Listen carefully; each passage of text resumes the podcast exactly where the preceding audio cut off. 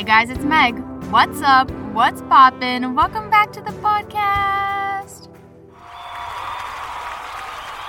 Many of us read nursery rhymes or had someone read them to us when we were young. But have you ever noticed how dark the words are? Last week's episode, we talked all about lullabies and we established that all lullabies are nursery rhymes, but not all nursery rhymes are lullabies. Pretty sure that's what we said. So the first source we're using is nurseryrhymescentral.com again. And they said the difference between lullaby and nursery rhymes are that lullabies are simple songs used to comfort or calm a child or baby as they fall asleep. Whereas nursery rhymes are simple traditional songs or poems used to educate and entertain. And then going more in detail with nursery rhymes, nursery rhymes include lullabies, tickling games, riddles, alphabet songs, counting songs, folk songs, or even just sayings.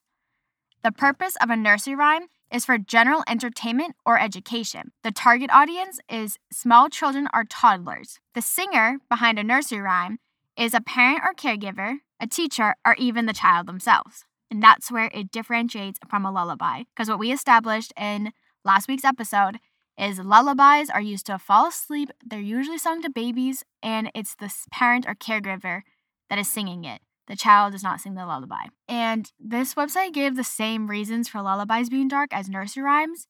It's used to, you know, talk about the untalkable. That was just a general description behind nursery rhymes a way to show how they are different from lullabies. And honestly, this whole podcast, well, both of them, I got the idea because one day I was scrolling on TikTok.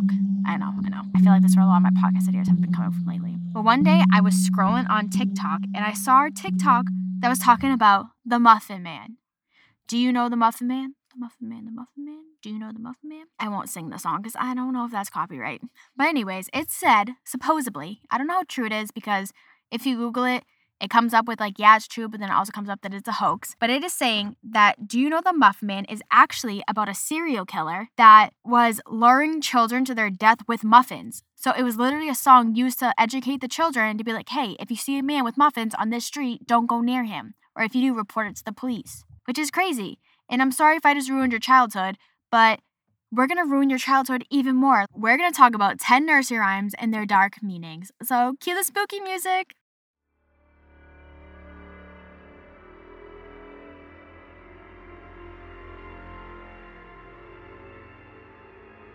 Okay, all these 10 are from CashmereObservant.net. Don't know if I said that right because I honestly can't read my writing again. But this article is from June 13, 2015, and it gave 10 nursery rhymes and the dark history behind them. So the very first one is Baa Baa Black Sheep.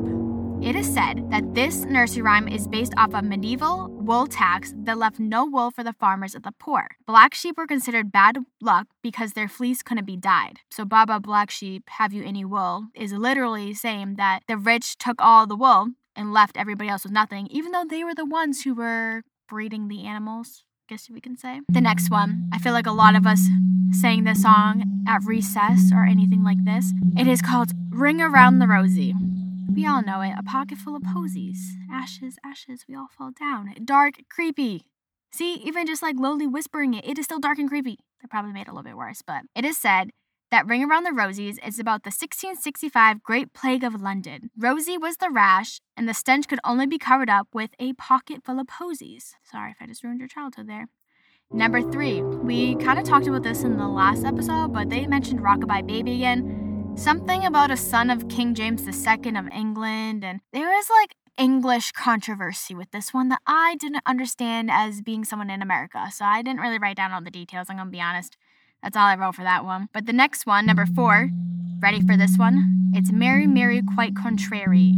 And it is said it is about Bloody Mary. Dun, dun, dun.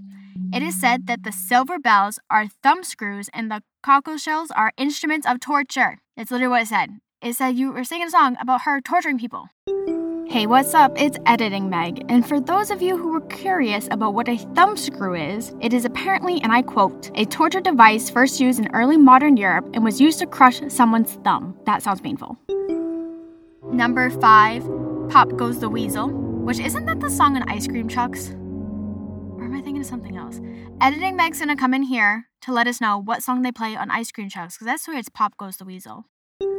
Pop Goes the Weasel is one of the songs ice cream trucks use, but did you know that every country plays different songs for their ice cream trucks? I thought that was a fun fact. I didn't know that. And they also have like a list of songs that they use. So it's not just Pop Goes the Weasel, that is one they do use though.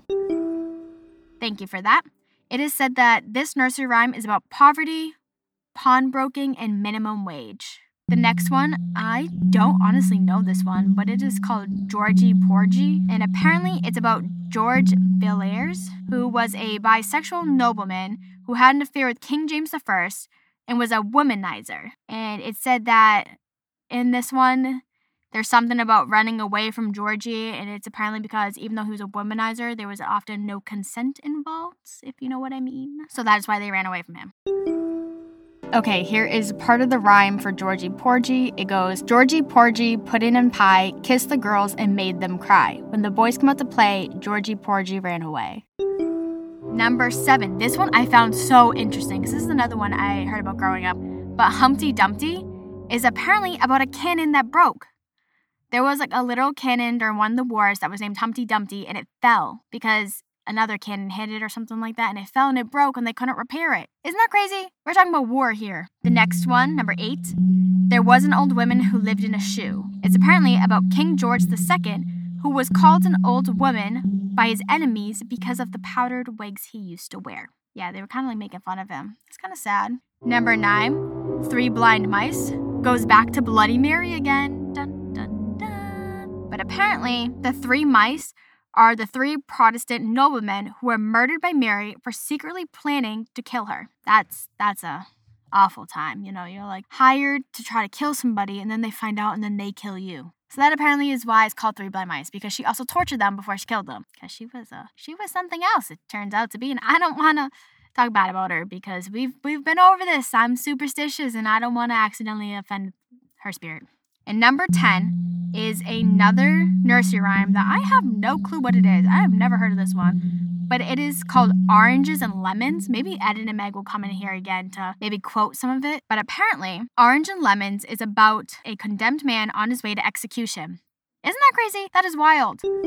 Okay, here are the lyrics for the orange and lemons. It's two sticks and apple, ringy bells at Whitechapel, old father bald pate, ringy bells out gate, maids in white aprons, ringy bells at St. Catherine's, oranges and lemons, ringy bells at St. Clement's. When will you pay me? Ringy bells at Ye Old Bailey. When I am rich, ringy bells at Fleet Ditch. When will that be? Ringy bells at Stepney, Steepney?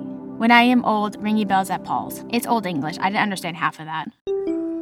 Why are nursery rhymes so dark? It says like it's like how is this educational purposes? Like I don't get it. Entertainment? Who is entertained by these things? They're terrible stories. I mean, I guess if you think about it, we all, well not we all, some of us are really into true crime and into like the law and orders, the Chicago's, the FBI's, the NCIS's. So I get it. Like we're all fascinated by trauma, apparently. But it's just weird.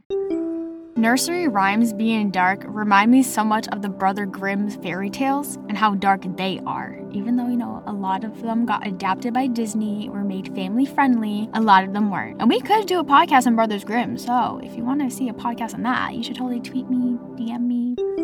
And nursery rhymes have been around for so long. I wonder what the oldest nursery rhyme is. I'm gonna have Editing Meg come in because I didn't think to look that up.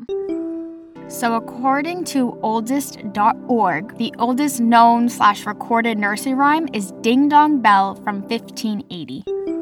Thank you for that fact. But yeah, it's so weird, like hearing what all these things are about because, like, Ring Around the Rosie, like, that one's dark. That was probably a bad example. But Mary Mary quite contrary, like, you think she's just like gardening or doing something, cleaning or something. You don't think she's like torturing people? It's like so weird how, like, we hear these stories and we're like, oh yeah, they're nice, they're calming, they're a game, they're little kids playing it, running in a circle and falling down. Like, where's the harm in that? There's a lot, apparently, a lot of trauma, and I probably just ruined some people's childhood with this podcast, but it's okay. We're all in this together. So, the next time you read a nursery rhyme or you hear someone else reading a nursery rhyme, just know they're just as dark and creepy as lullabies. Some of them have deeper meaning than we actually realize, and they've been around for a very, very long time, probably won't be going anywhere. Thank you for tuning in to this week's episode of Hey Guys, it's Meg. You can follow Hey Guys, it's Meg underscore podcast on Instagram for updates and good times. Come back next Monday where we talk about award shows and all the drama that follows them. I'll see you on the flip side. Peace out, Girl Scouts.